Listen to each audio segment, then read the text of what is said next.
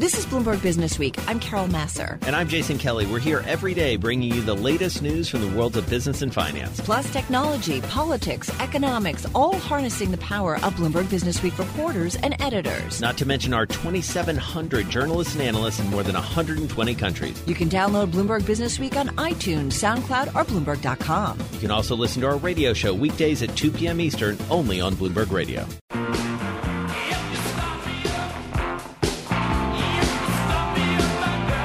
So, Carol, arguably one of the most influential investment firms out there right now, one of the most influential funds is SoftBank's Vision Fund. Well, they got another one coming. Yeah, well, I guess one isn't enough. one $100 billion fund isn't enough. Ellen Huet is startups reporter for Bloomberg. She joins us from our 960 studio in San Francisco. So, Ellen, bring us up to date. What's going on with Masa and the gang? Well, there's a lot of anticipation in advance of what could be, and what our reporting suggests, there may be an announcement of a launch of a second Vision Fund as soon as this week. And as you mentioned, this would be a follow-up to an absolutely enormous $100 billion original Vision Fund, which has completely reshaped the way that venture capital has worked in Silicon Valley and around the world in the last couple of years. And some details that we don't know, we don't know exactly the size of this potential Vision Fund 2, but it does seem like we may be getting news about it soon. That's some of the latest reporting. All right, just quickly want to bring you a headline crossing the Bloomberg terminal. President Trump suing to block the House from getting his state tax returns. That's following some action here in the New York State Legislature, I believe, that opened up the possibility for that.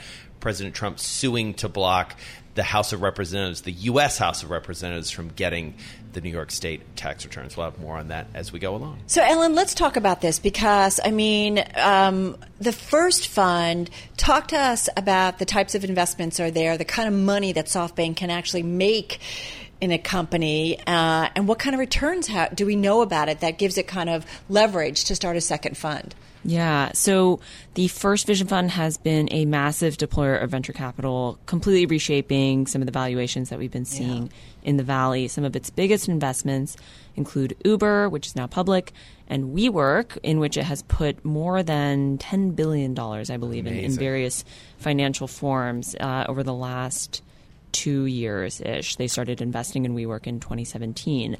So single-handedly, the Vision Fund and other SoftBank capital can change the valuation of a particular company that they've decided to sort of make as the king of a particular industry. So their strategy tends to be to look at an industry, say food delivery, and decide, okay, we want to make one of these companies really equipped to wipe out all the other ones, and we are going to give them hundreds of millions of dollars, if not billions, and that is going to be their strategy to proceed forward. It's often about growth. In food delivery, for example, they have put a bunch of money behind DoorDash, and you've seen in the last year DoorDash has actually moved up the ranks in prevalence of food delivery and often outstripping other competitors such as Postmates. That's based on data that you can see from credit card transactions. So, they tend to exert a heavy hand. Well, and it's interesting, too, as you point out, they play the role of kingmaker, not only owing to size, but brand, obviously, so well-known Masayoshi Son. One of the things that's interesting here, too, is who's underneath it, who's contributing here, and you've got some of the names that were in before and presumably are coming back again. Tell us about that. Absolutely. Their biggest backer, single backer for the first Vision Fund was the Saudi Sovereign Wealth Fund, put in something like $45 billion. It seems like that is anticipated to maybe be a major investor in the second Vision Fund, along with the Sovereign Wealth Fund of Abu Dhabi. These are big players who are very interested in getting access to some of the returns that the Vision Fund has already shown. We reported that in June, the first Vision Fund, Masayoshi Son had already said that the returns were somewhere in the 60% range, not even having deployed all of the capital in the $100 billion, they've deployed something like $64 billion. And so they're using that momentum it seems like they are using that momentum to then go out and maybe officially start fundraising for a second. Yeah, it makes it easier, right, when you can show those returns. Sure does. I do wonder about, though, the ability for Masayoshi Son with the Vision Fund to kind of squeeze out other smaller tech investors, because his ability to put so much money behind a company does, drive up their valuations. He really has kind of upended the investment space and certainly the venture space.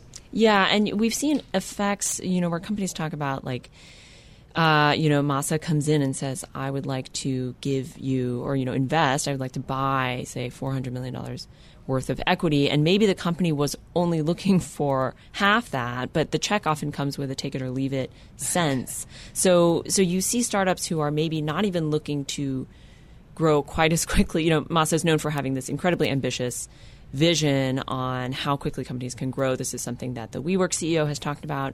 He would lay out his vision and Masa would say, okay, dream 10 times bigger. Right.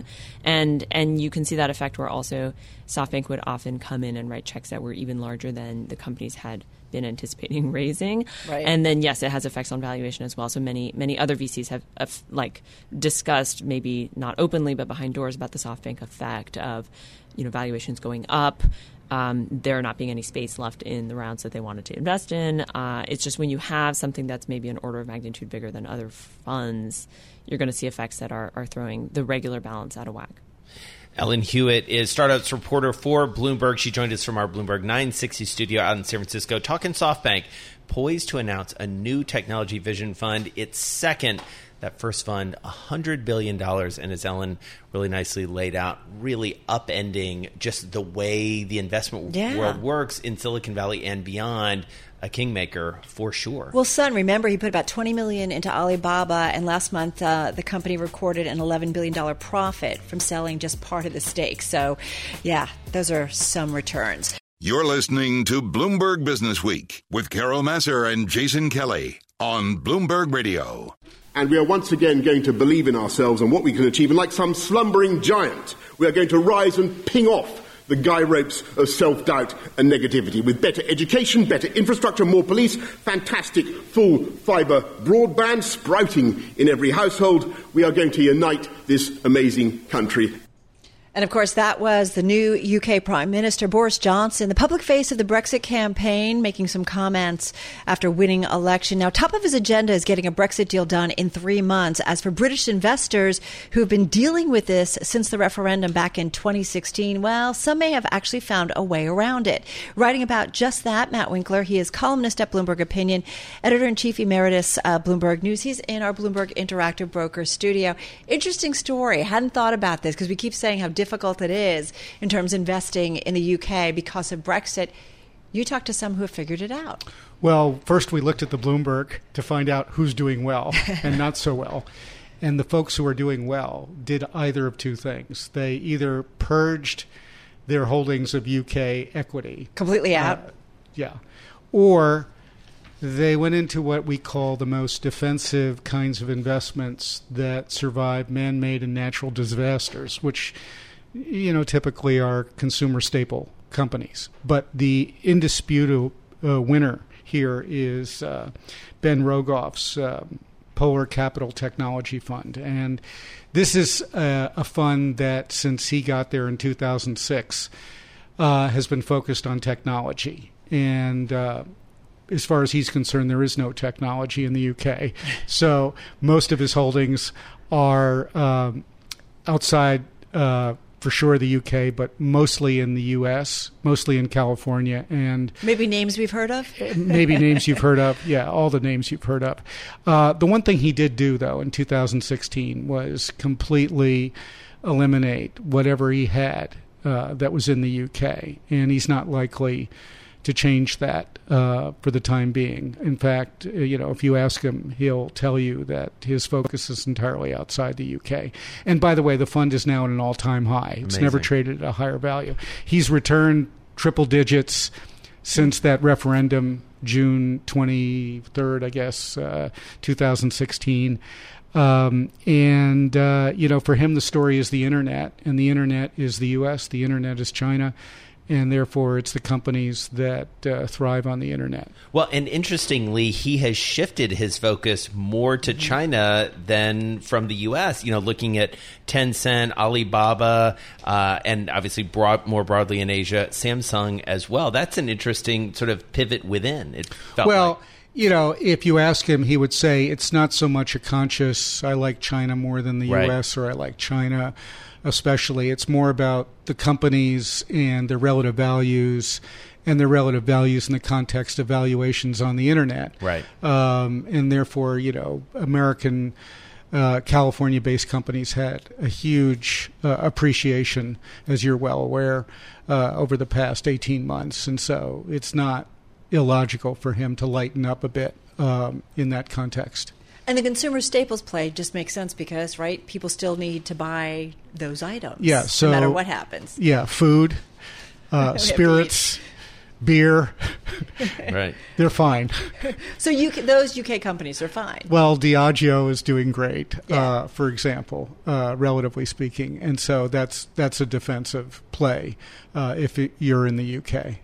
And so, Matt, what's your sense? I mean, given the Boris Johnson news today, not unexpected, as we know, but how should investors think about that decision? So when the referendum occurred, the leavers said not to worry, things are going to be just fine.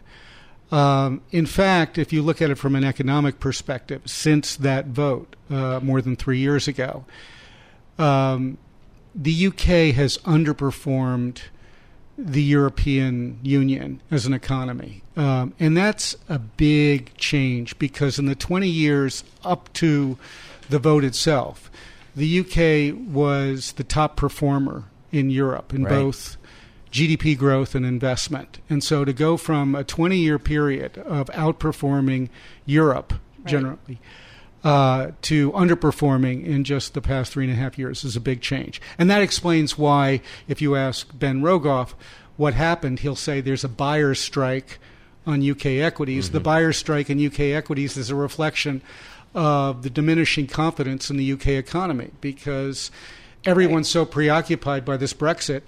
Policy can't focus on anything else. Right, and the longer it drags on, the more of a drain it is on everything. Matt, great, a smart read, especially on this day. Matt Winkler, he is columnist at Bloomberg Opinion, of course, editor-in-chief emeritus of Bloomberg News, and you can check him out on the Bloomberg Terminal. But I say that the women of today smarter than the man in every way.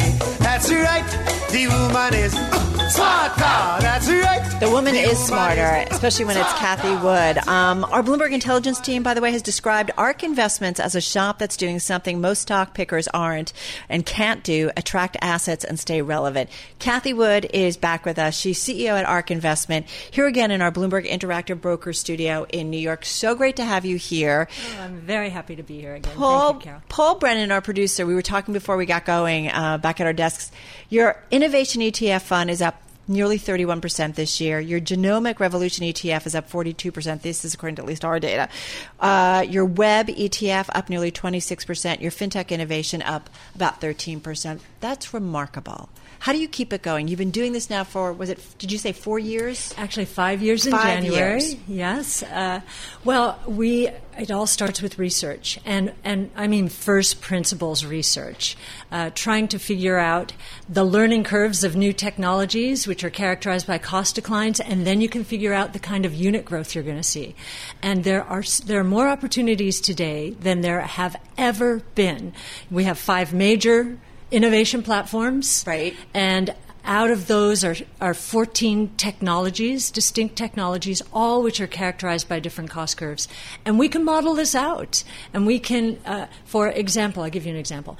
Electric vehicles, based on our battery technology work, the cost declines in batteries, we are going to see, we believe, electric vehicle sales go from 1.45 million globally last year to 26 million in 2023. That's 5 years. That's almost 20-fold growth. It's kind of the kind of ramp up that people dream of, right? It is. But what's so interesting, the inefficiencies in the markets today because of the severe specialization and siloization mm-hmm. of Wall Street.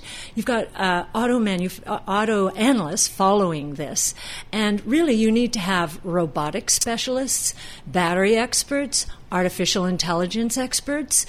You have to reorganize research departments in order to really understand what's about to happen here. And so how do you do that? Where do you find these people, and how do you put them together in a way that's the most effective?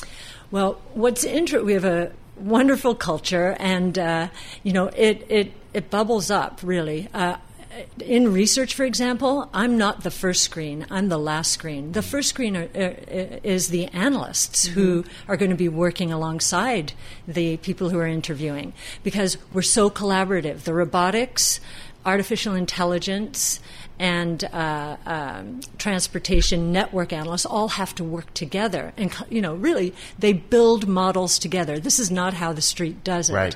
And so first off, they have to be really smart and very collaborative, and very team-oriented. We want to pick your brain on some of the specific companies that you've been invested in. But I do wonder, since you started almost, 5 years ago, mm-hmm. how has the way you think about disruption or the companies you invest in, has it changed much, Cathie, or is it still a lot of the same investments? Well, our conviction in these 5 platforms has increased because we are closer in all of them to the tipping points where we're going to see exponential growth, like I just described from electric vehicles.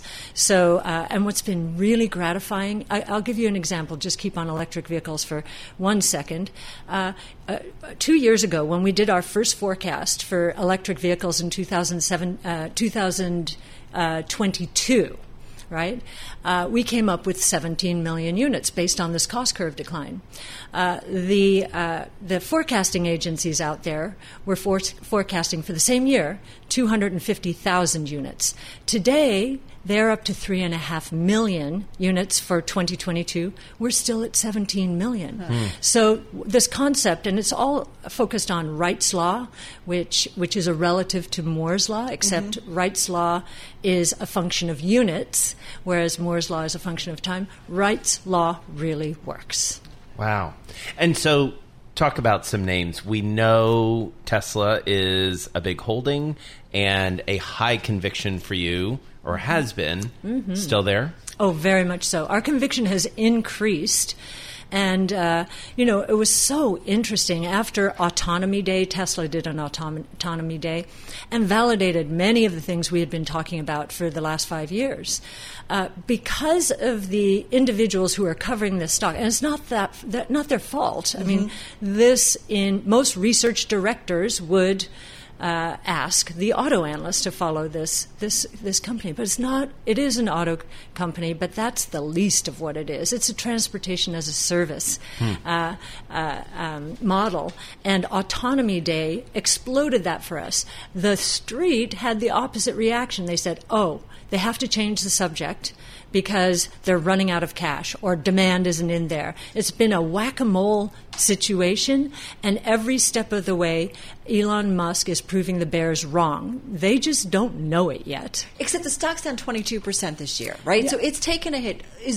Have you been buying more into it? Yes, we bought it. It was at one point down almost 50%, and we bought it all the way down 180s, and I think it's at 250 something today. Yeah, almost 260. Yeah. So from that point, it's been a very nice buy. If you look at our trading activity around controversy, it's alpha generating. Last year, we'll stay on Tesla. Last year, Tesla was up 6.5%. People forget that. Take that aside. If you just look at our trading activity, the great opportunities that controversy give us, last year alone, just Tesla alone, gave us 175 basis point in alpha, just the trading activity. Wow. Yeah. So Yeah. All right. Another name that has come under, maybe not controversy, but certainly some skepticism broadly from investors is Netflix. Mm-hmm. What's your conviction there? Our conviction level is high, but you'll see in our flagship portfolio, whereas Tesla is ranked 1 or 2 all the time, pretty much we think it's severely undervalued. Netflix is much better appreciated, so it's in the bottom 10. But we do think the international opportunity, and in fact, James Wang, our next generation internet analyst, has discovered that in India, mobile data is exploding because it costs only 26 cents per gigabit.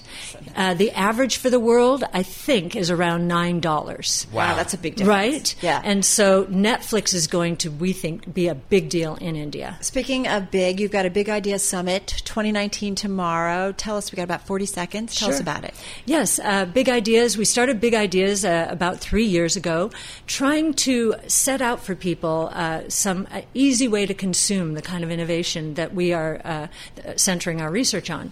And it is now an annual publication, and we are, for the second year in a row, doing a summit around these big ideas. If you want to, it's going to be live streamed starting at 2:45 tomorrow from the New York Stock Exchange. And if you want to register, just go to ARC's Twitter handle, which is @ARCinvest, and you can find the link there. I think it's fascinating. And come back again, because we never have enough time with you. Thank you so much. One of the Bloomberg 50 last year, we should mention. Cathie Wood, CEO, CIO, as well, of ARK Invest. Thank you so much. This is Bloomberg.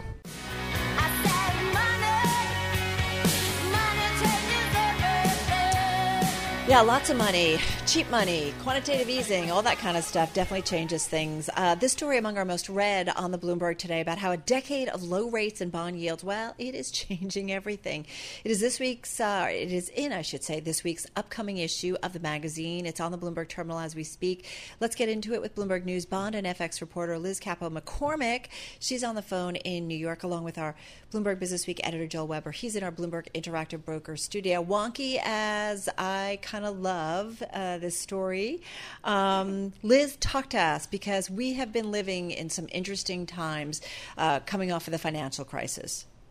Yeah, hi, Carol. So, I think the best line, which we didn't put in the story, but that someone said to me, is it's just pretty mind-bending that it's really about on the 10-year anniversary of the end of the recession, end of the worst part of the crisis, and you would have thought rates would be much higher because we have had growth all that long. We're in the longest recovery on record in the U.S., and the 10-year bond yield's at about 2%, and the Fed funds rate, what the Fed uses to guide policy, is just a little over 2% as well. So it is kind of mind-bending that rates have not moved up that much in all this time.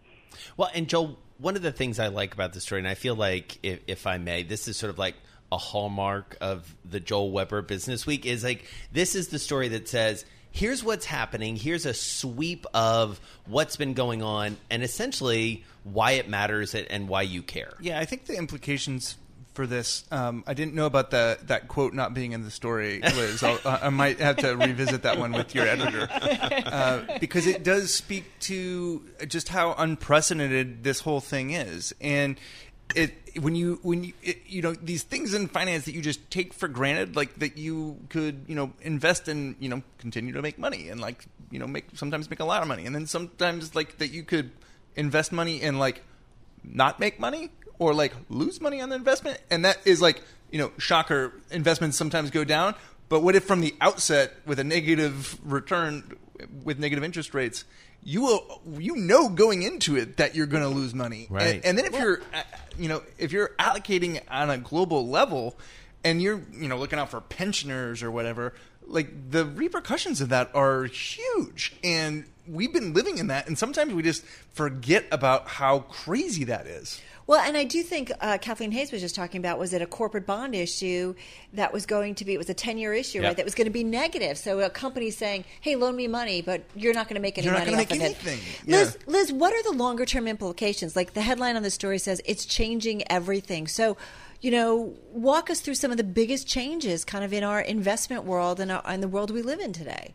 Well, I think one of the big ones, which Joel kind of alluded to with the pension funds is, and they've been out there kind of trying to, bring people in line on expected returns is that the returns that you used to expect in fixed income are just not going to be the same, at least for as long as the eyes can see, because, you know, as we mentioned in the story and you guys always talk about through the day is, you know, everyone's expecting the Fed to now turn and cut rates later this month. So as much as rates haven't gone up that high, they're actually turning, you know, we don't know if it's just a little while or what, but for now they may go down a little. They're going the other way, yeah.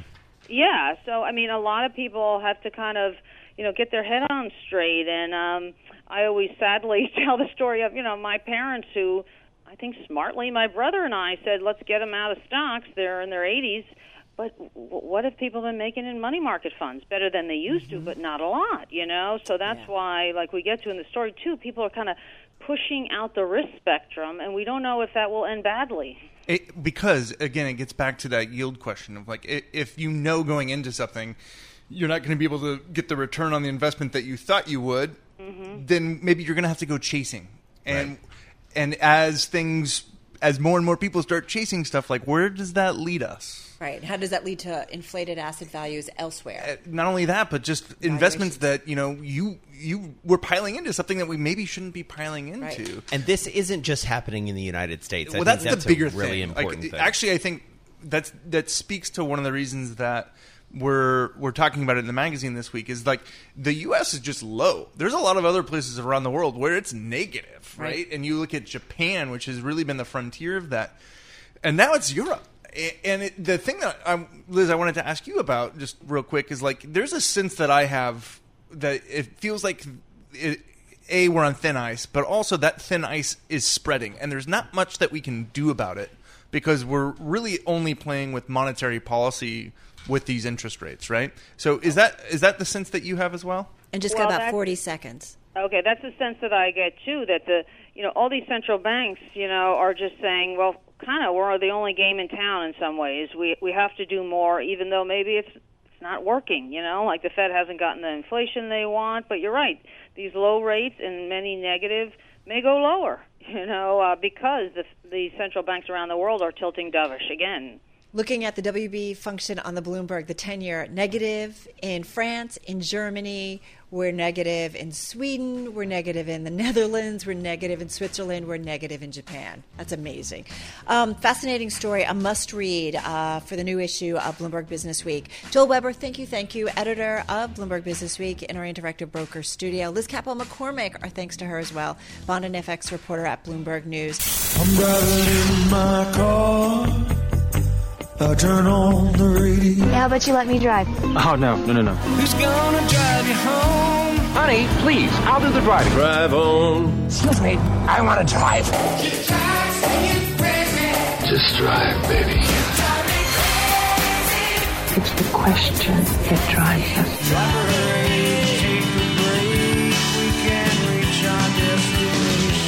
This is the drive to the close. That funky music will drive us till the dawn. On Bloomberg Radio. It is time for the drive to the close. Brian Yacktman is with us, Chief Investment Officer, Portfolio Manager of the YCG Enhanced Fund. It's a broad market value fund. It's up nearly 30% this year, according to our data. And it's a fund that's beaten just about all of its peers over the past 5 years, returning on average nearly 12% annually. He's based in Austin, Texas, in our Bloomberg Interactive Broker studio in New York. So great to have you here with us. Thanks for having me. I got to say, your record is so impressive. And I was talking to you, knowing your dad, I've been talking to him for years. Just remind everybody about your philosophy. It's value-oriented, right? It's all about value. Yeah, so, and to be clear, we're a different shop than my father's firm, but we are...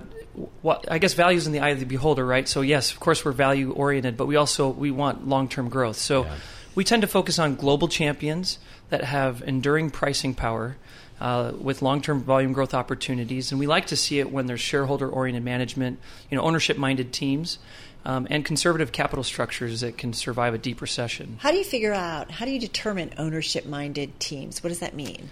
Well, managers, you know, they basically have 5 things they can do with their cash flow. And so we're analyzing to say, what are you doing with that cash? We call it guarding it. So GARDD, they can grow the existing business, make acquisitions, repurchase stock, pay dividends, or pay down debt. And we want to get an idea of what – think of it like when you own a stock, versus a bond. A bond, you get the coupon every 6 months. You get to reinvest it.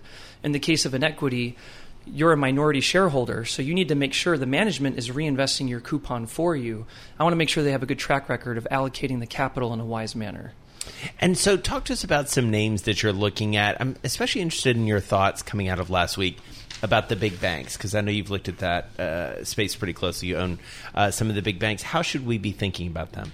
Sure. So while we focus on these global champions predominantly, and I think there tends to be an underpricing of high quality on average, what we love to see as well are when businesses are out of favor over short-term, temporary, investors focused on the short run and forgetting the long-term picture.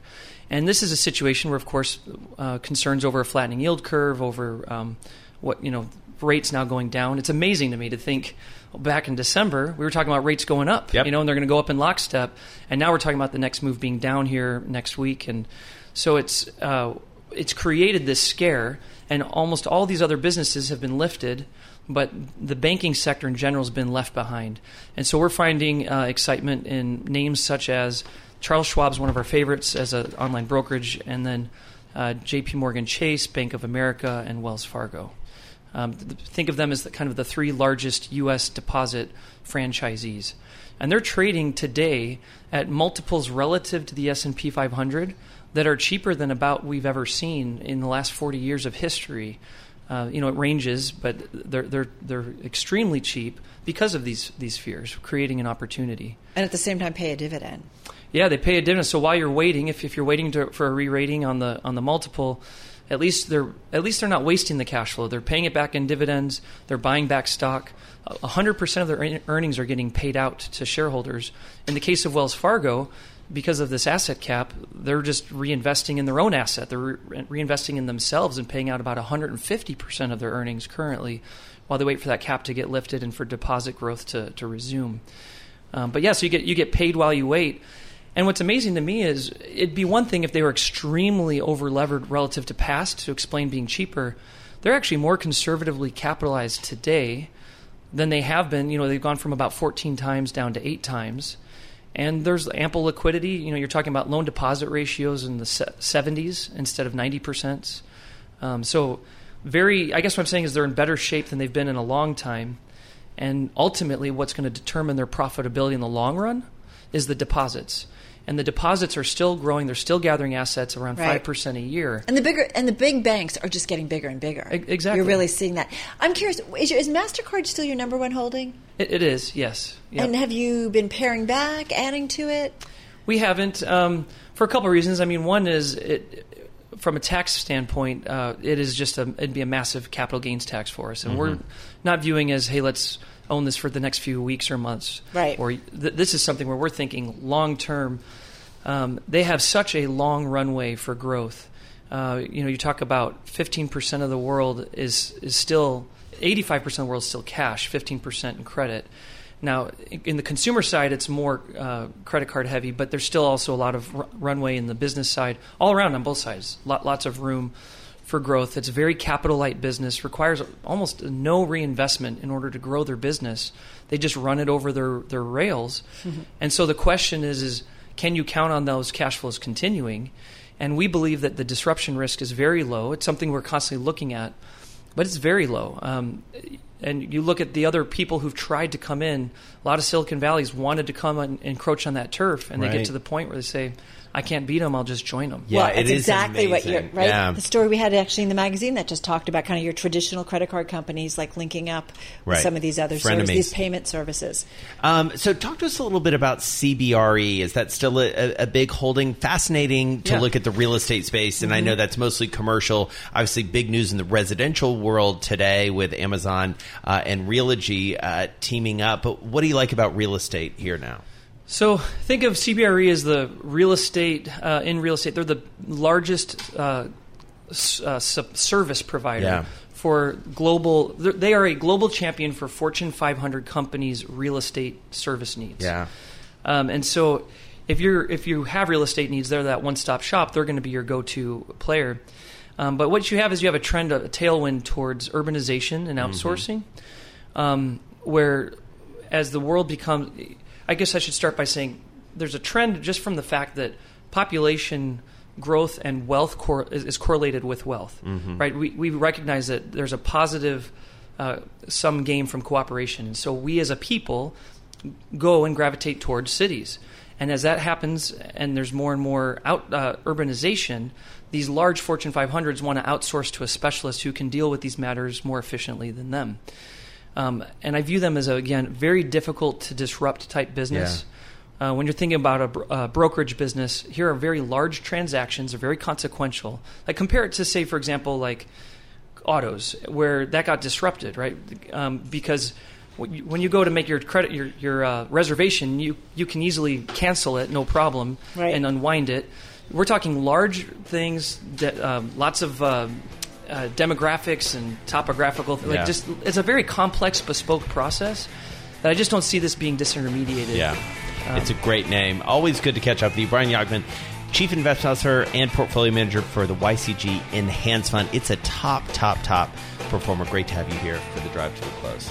Thanks for listening to Bloomberg Businessweek. You can subscribe to the podcast on iTunes, SoundCloud, or Bloomberg.com. You can also listen to our radio show every weekday at 2 p.m. Eastern, only on Bloomberg Radio.